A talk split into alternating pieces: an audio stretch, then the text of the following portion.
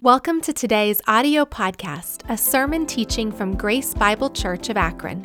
If you enjoy the teaching ministry of GBC and would like to enjoy more resources and weekly updates, we hope you will visit our website at gbcakron.org. Please take a moment to let us know how this ministry is impacting your life by emailing us at info at gbcakron.org.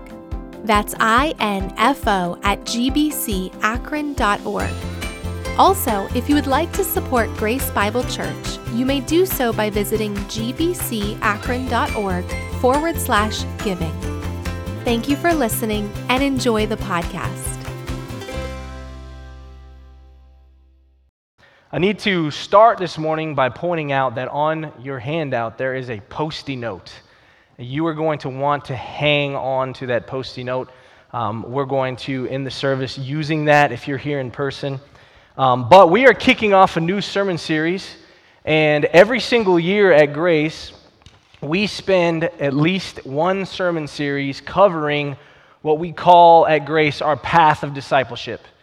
Um, and if you partnered with us here at Grace, if you are a partner of Grace, more than likely you have walked through an explanation of the path of discipleship, which for us is in the acronym GRACE, G R A C E. So, G being glorify God, R being relate to one another in a small group, A being applying biblical truth, C being cultivating a ministry, and then E being expanding the kingdom. So, for the next several weeks, we're going to be talking about A, that is applying biblical truth from paper to practice. But I want to start this morning just by sharing uh, something that happens in my household. So, I am a horrible gift giver. Um, I do not, when it comes time for Christmas, I, I enter into a season of trauma because I am required to purchase gifts for people that I love. And specifically, one of the people that I like to buy gifts for is my wife, but I'm not good at it.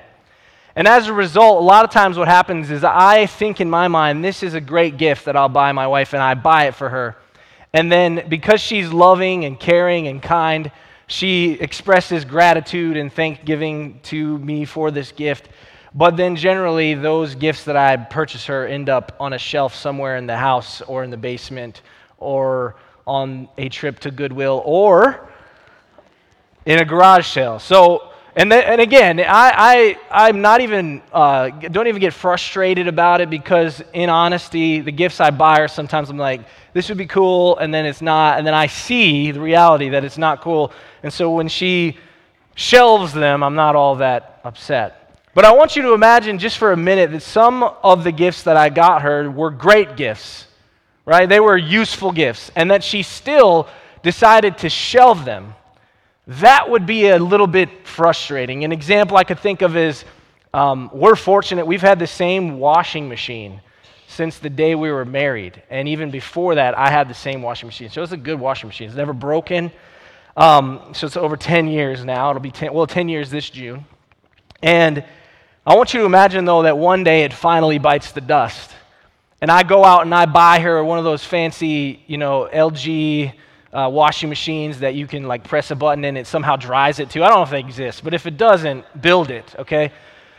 But I buy her one of those, and then I come home one evening and she's she is in the canal in Canal Fulton, and she's got one of those wooden washboards and a bar soap, and she's washing she's washing our clothes, which that would never happen. Um, but I want you to imagine that it did. That would be incredibly frustrating because I have given her a gift that was intended for that same thing. It would have been much easier for her just to throw it in the awesome LG that does everything, even shoots the detergent in for her, right?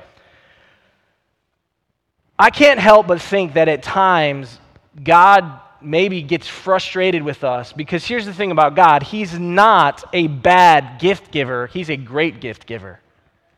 And he gives us incredible gifts. And I think that we are guilty as followers of Christ of shelving those gifts and not using them for their intended purpose. See, I know that I'm guilty of this. There are times in my life where I shelve the Holy Spirit. I don't know if any of you can relate to that. Ephesians 4:30 says this, "And do not grieve the Holy Spirit of God, with whom you were sealed for the day of redemption." You see, every single time that I ignore the conviction of the Spirit in my life when I am tempted to sin, and I say, Thanks for warning me, but I'm going to go ahead and proceed anyway and choose sin over you, I shelve in that moment the Holy Spirit. Every time that I enter into one of life's difficulties, extreme challenges, and I begin, you know, spinning my wheels and trying to figure out solutions to my problem, but I rely on my strength and not on the Spirit of God to guide me and to lead me, in those moments, I shelve the Holy Spirit. But see, there are also times that I shelve God's holy word, His holy word. And really, there are two ways that we as Christians can shelve God's holy word. The first is this we simply don't open it, right? It literally sits on a shelf and collects dust. And I know that all of us at times in our life are probably guilty of this, where we do not lend our ear to hear from God right? We don't make any commitments to open this up, not just alone for devotions, but to open it up with other believers and try to, to, to allow God's word to speak into our lives. There are times where we have this thing closed and we don't pay attention. And every time we do that, we are shelving God's word. But see, there's another way that we can shelve God's word, and it's simply this when we don't apply God's word.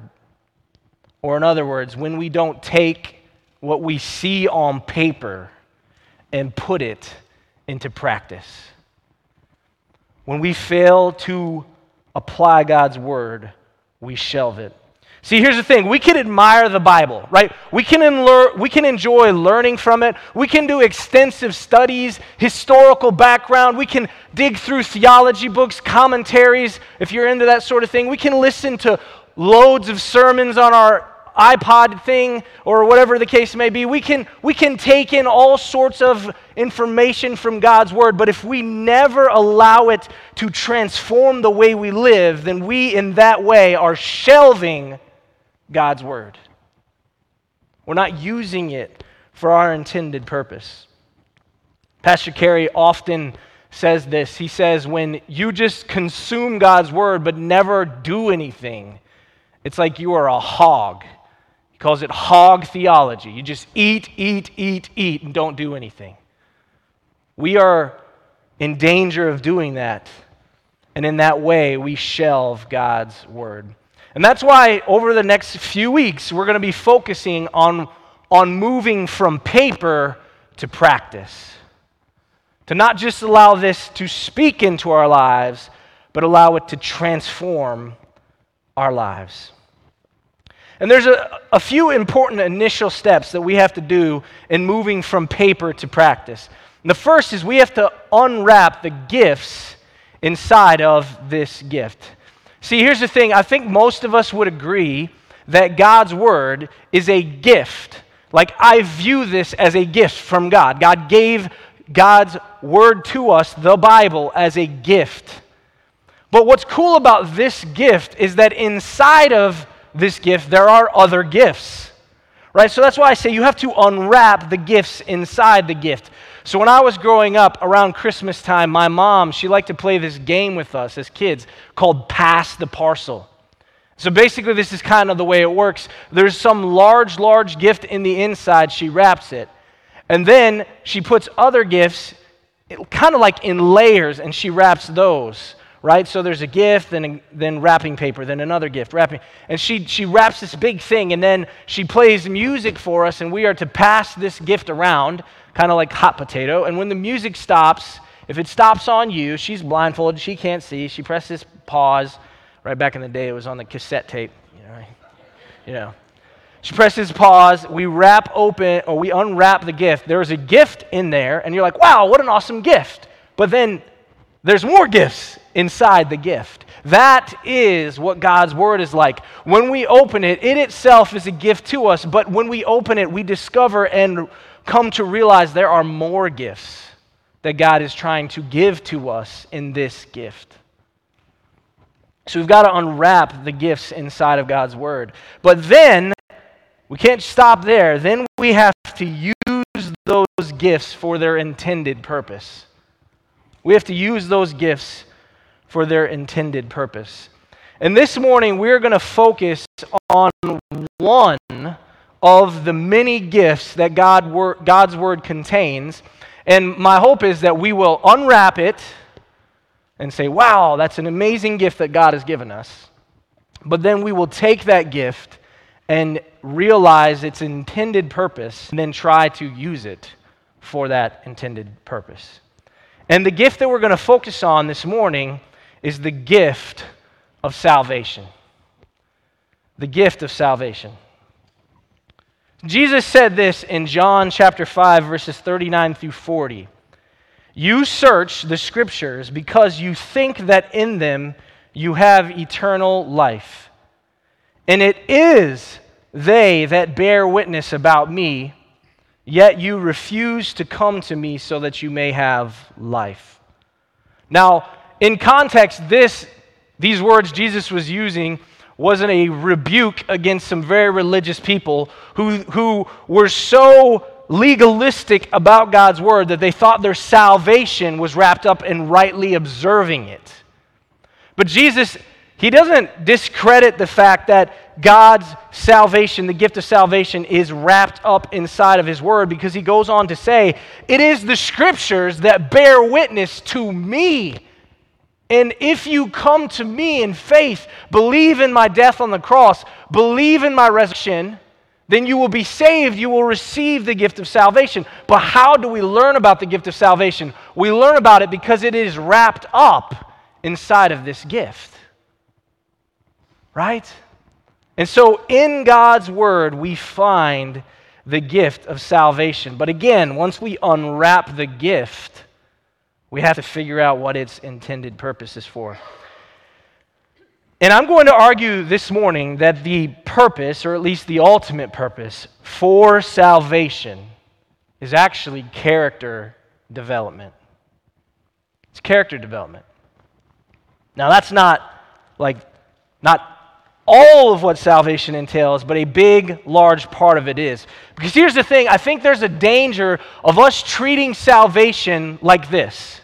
We think of salvation as a gift and we think the point of that gift is forgiveness and a pass into heaven. I hear people talk about it all the time. God wants to forgive you and He wants to allow you to have, it's not free, it's free for you, a free pass into heaven. It was costly for God, but it was free for you.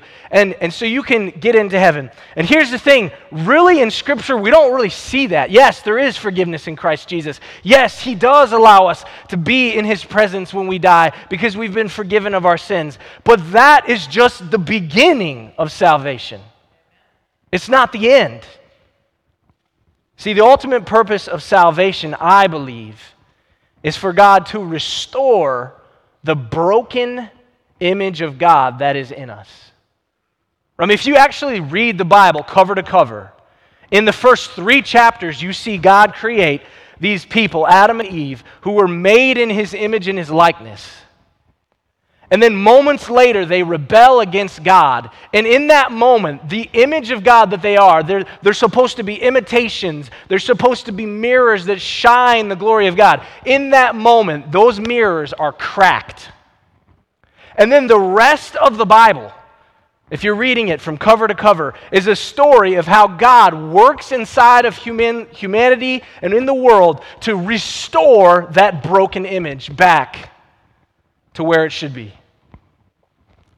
So that's why I say that I believe salvation's ultimate intended purpose is character development. You can see this in scripture. Look at Romans 8:30. Right here, we see a string of very theological words all pieced together. I don't have time to explain all of them, but it says this Those he predestined, he also called. Those he called, he also justified. That word justified is, is oftentimes what we use, or when we say salvation, a lot of times we mean justified. Because that word justified means that God declares you righteous even though you're a sinner. And how can He do that? Because of Christ's righteousness. Christ lived a perfect life. Christ died and took upon the punishment of your sin. And so, therefore, God can stamp you and say, You are justified, you are declared righteous because of the finished and complete work of Jesus on the cross and his resurrection. But notice, it doesn't stop there. He goes on to say, Those he justified, he also glorified. And glorification is a, a, theological word to refer to the finished product of God's work in your life, in my life, in our lives. See, I believe this with all my heart. From the moment you trust in Jesus for the gift of salvation, God begins this journey of repairing the brokenness that is in you, of weeding out the worldliness, getting rid of sinfulness and bringing you to a place where you look more and more and more like him. 2 Corinthians 3:18 says it this way, and all of us with an unveiled face beholding the glory of the Lord are being transformed in the same image from one degree of glory to another. Notice what it says after that. For this comes from the Lord who is the spirit of God. In other words, the Spirit of God is at work in you right now. As you're sitting here this morning, as you spend your week at work or wherever you are at, the Spirit of God is at work in you right now to allow you the opportunity to behold the glory of God and to be transformed ever so slightly to be more and more and more and more like Jesus. That is what God is doing in us. I love this verse, 1 John 3 2. I believe this is like a snapshot of the moment we are completely and totally transformed. It says this Beloved, we are God's children now, and what we, what we will be has not yet appeared. But we know that when He appears, we shall be like Him, because we shall see Him as He is. Now, again, I'm, not, I'm going to give you like the Reader's Digest version of what I believe happens when we see Jesus, okay? There's no theological, it sounds crazy to say this, but there's no theological basis for this. This is just a guess. And, and honestly, heaven, in a lot of ways, is a guess for us. We don't know what it's like. We are going to see when we get there. We have information about it, but we don't know all the details. But here's what I believe probably will happen right? God exists outside of time. So if I were to die right now and I were to go to heaven, I believe this would be what would transpire. A lot of people think they'll see their family. I don't think that's the first person I want to see. I don't know about you. I love my family, but that's not the first person I want to see. First person I want to see is Jesus. That's the first person I want to see. And I believe that because God lives outside of time, the transaction might look something like this I enter into the gates, and I gaze upon the face of Jesus Christ, and I instantly fall flat on my face because I cannot behold his glory. And I simply lay there for a thousand years worshiping him. Right? We'll have plenty of time to do that, by the way. God lives outside of time. And in that thousand years that I'm at Jesus' feet worshiping him and beholding his glory, then the work that the Spirit of God was trying to, well, what say trying? He was progressively accomplishing in my life here will be completed when I see Jesus in His glory. And here's the thing even though we have the assurance in the scripture that this is going to happen, Philippians 1 6 says that he who began a good work in us will bring it to completion.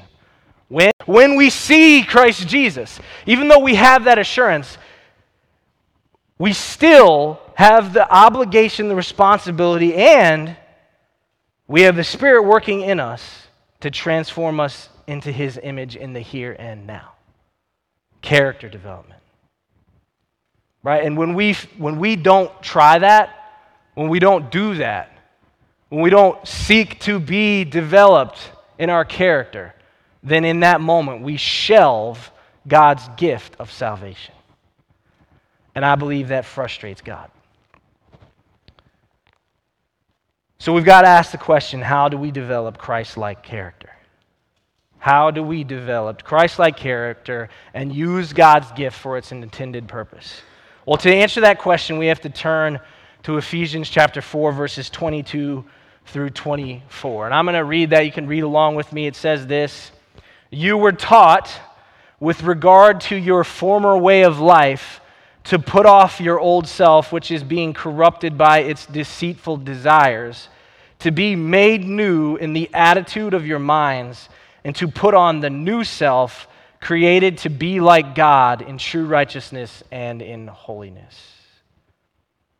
So, in order to develop Christ like character, first thing we have to do is we have to bury what has died. We have to bury what has died. If you look again at verse 22, it says we need to put off our old self. Another place in Scripture that I think this is made a little bit clearer is Romans 6, chapter 6, or chapter 6, verse 6. It says this For we know that our old self, right, same phrase, old self, was crucified with Christ so that the body that is ruled by sin might be done away with, that we should no longer be slaves to sin. And I love that. When you trust in Jesus Christ, his death on the cross is the death of your sin ruled life. The life that you lived that was dominated, that you were enslaved to sin, when you trust in Christ on the cross, that sinful lifestyle, that sinful, in, like bound by chains lifestyle, was nailed to the cross with Christ and it died there. And when Christ was put in the tomb, it was buried there. But here in the, in the present, the right now, the here and now, the Bible is reminding us listen, because that old lifestyle is dead, bury it and leave it buried. Bury it and leave it buried. See, before you trusted in Christ, you were a slave to sin. That is to say, all you could do is rebel against God. Don't misunderstand me here. Notice I did not say you were a slave to sinful habits. I just, because here's the thing people can break habits for all sorts of reasons, right? You can meet a person that's unbeliever. We'll say, well, listen, look, they struggled with overeating or they struggled with pornography and they got off of it without Christ. Great, they changed their habits, but guess what? They're still a slave to sin. So don't misunderstand me here. When we are set free from sin, we're not set free from habits, we're set free from the system that dominates us. But here's the thing the old way of life, if we understand it correctly, is dead and we are expected to bury it.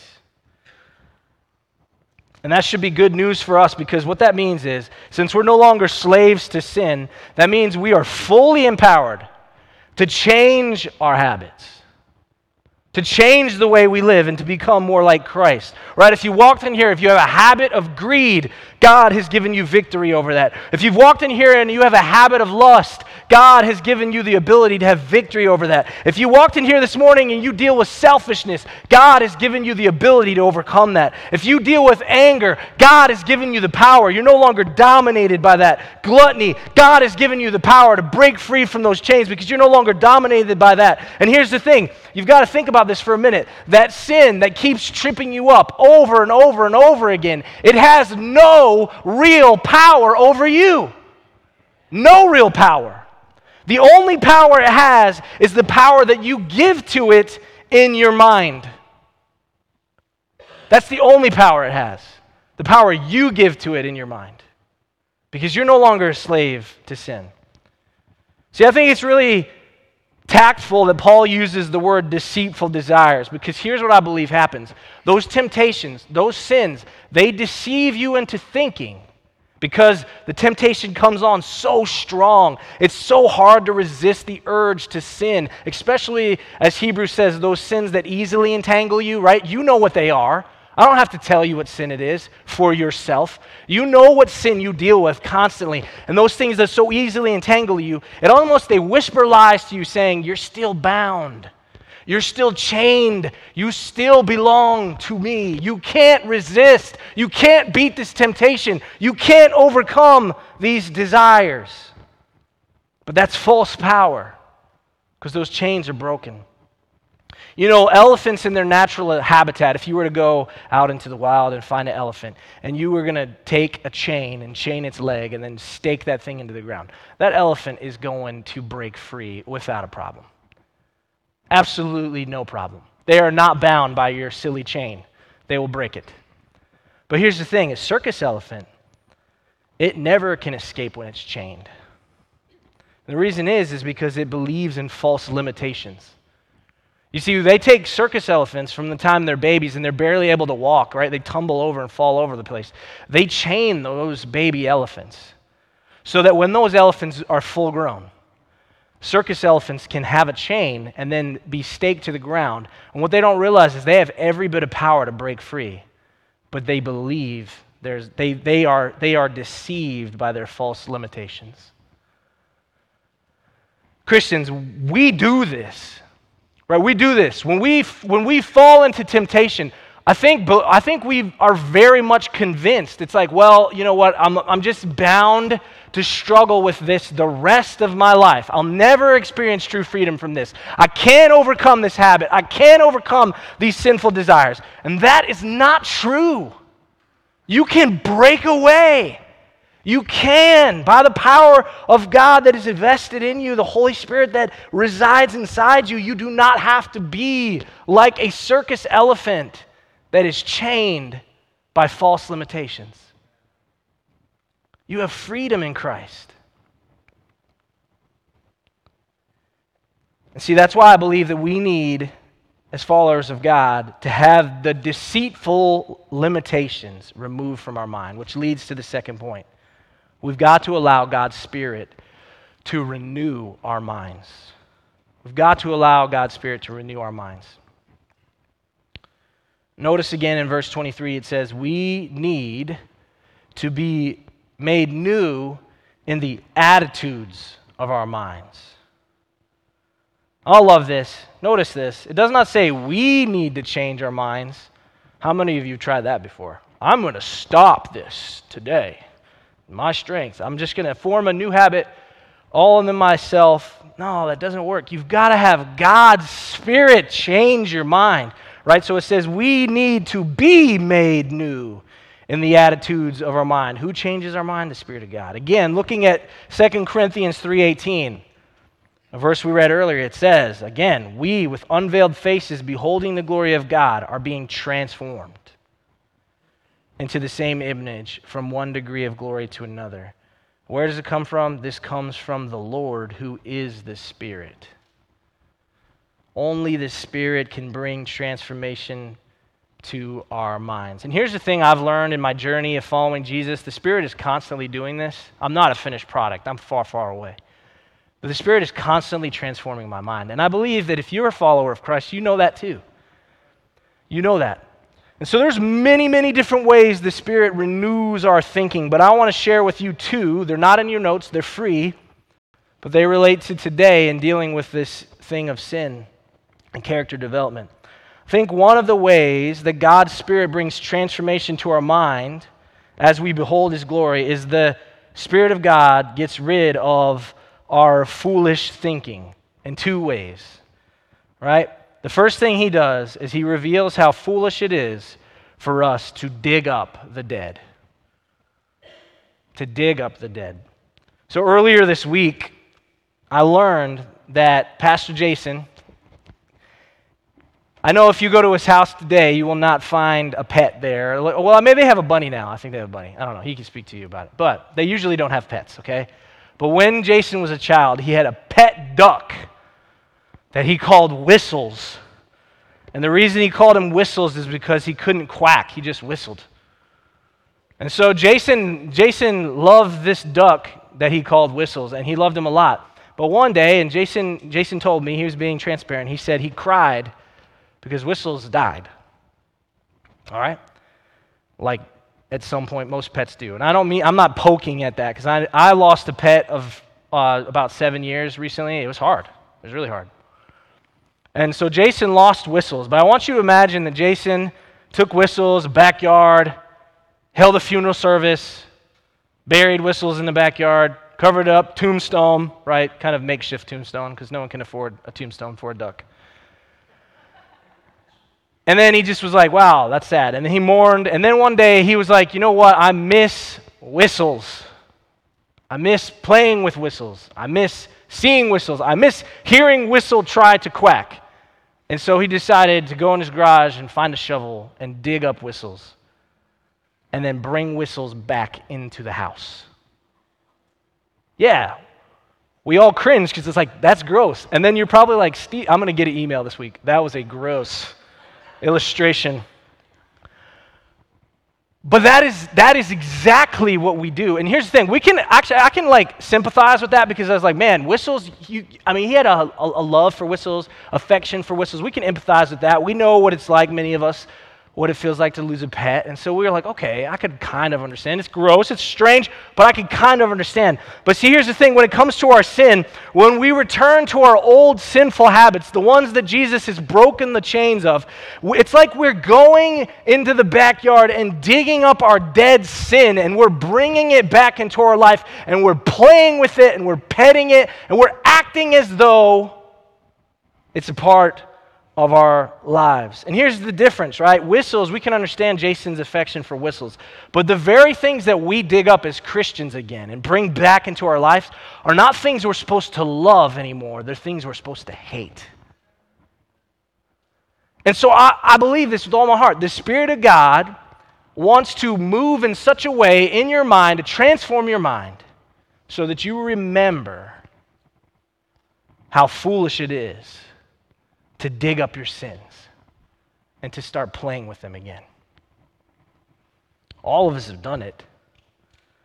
But here's the thing those, dead, those are dead pet sins. Right? We always, sometimes people say, Oh, I have a pet sin. I, I just can't overcome it. No, no, listen, those are dead pet sins. And when you play with them, you're bringing back the dead.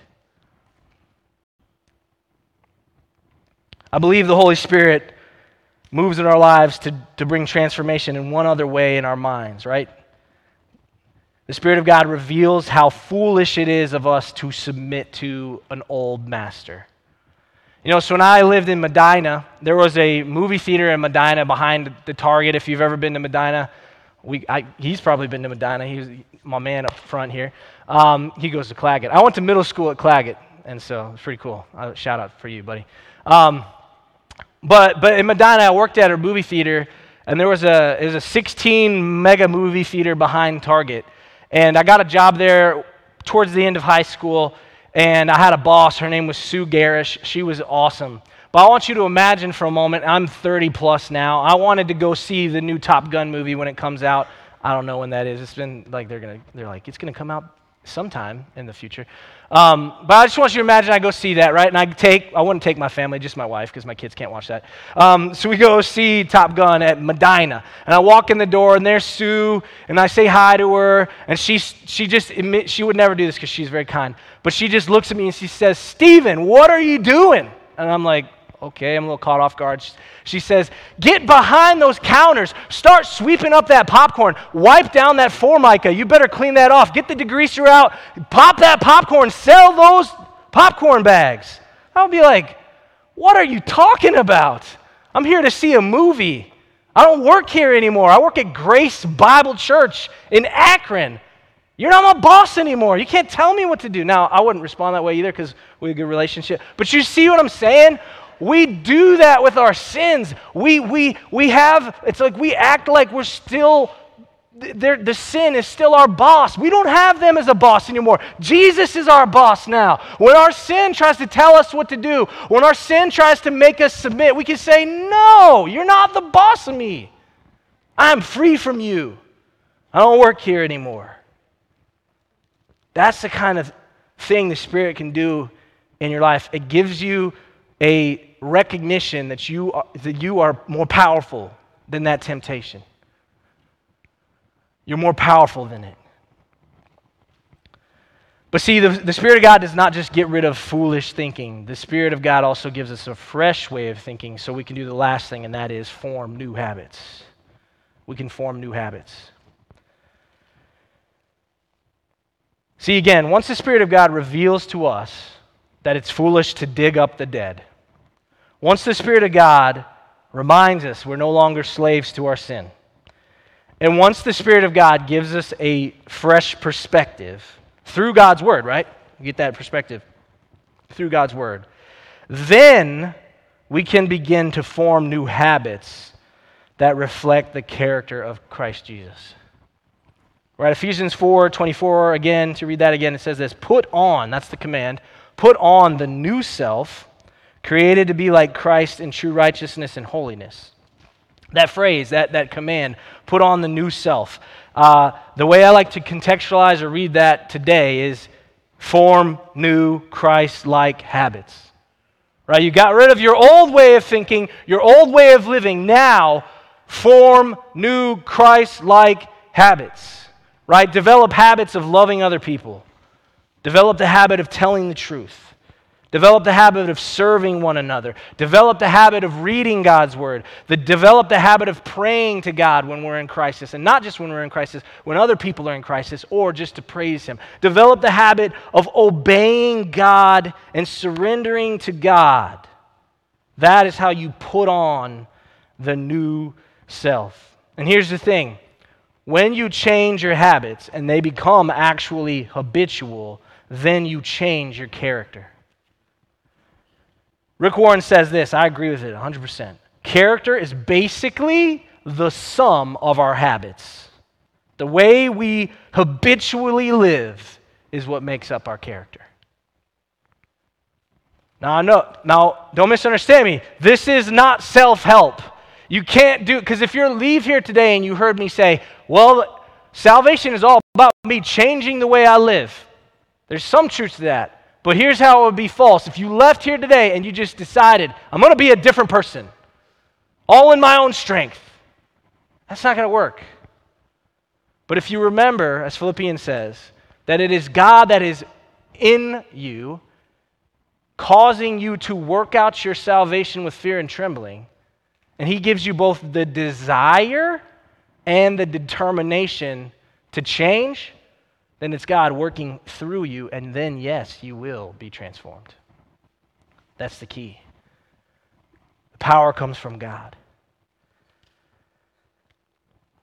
And see, when we do that, then and only then will we share in Christ's character. And yes, we'll never do this perfectly. That's why we have that encounter with Jesus when we see him face to face and we're totally changed. Right? Perfection is not the goal, transformation is the goal. And that's what God wants to work out in our lives right now. But in order to do that, we have to have the power of the Holy Spirit working in us so we can best represent Him.